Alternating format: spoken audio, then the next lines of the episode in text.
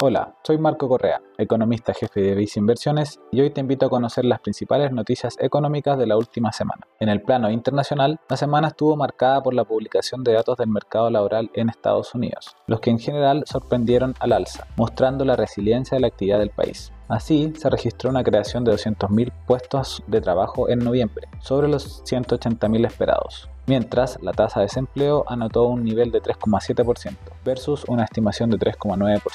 En este sentido, el registro de PMI de servicios y el índice de confianza del consumidor también anotaron niveles más positivos. De todas formas, hay que considerar que estos datos de mejor actividad, en especial los del mercado laboral, pueden tener un impacto negativo para los activos financieros pues una economía más dinámica puede producir un alza en la inflación. Ante lo anterior, la Fed adoptaría una política monetaria restrictiva por más tiempo. En este contexto, las tasas de bonos del Tesoro de Estados Unidos registraron alzas el viernes, después de la publicación del dato de empleo y la bolsa registró una caída. Sin embargo, en la semana, de todas formas, estos activos acumularon retornos positivos. Además, esta semana se publica la inflación de Estados Unidos y se reúnen los consejeros de la Fed, del Banco Central de Europa y el de Inglaterra lo que podría entregar mayor claridad al mercado. Por su parte, en el plano local, tuvimos la publicación de la inflación de noviembre, la que mostró una variación de 0,7%, lo que se ubicó sobre las estimaciones del mercado. En términos anuales, esto implica una variación de 4,8%.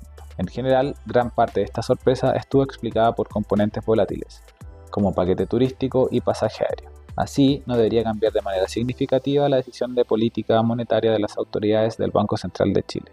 Con todo, este año la inflación finalizaría en niveles de 4,5% y se acercaría a 3% a mediados del próximo año.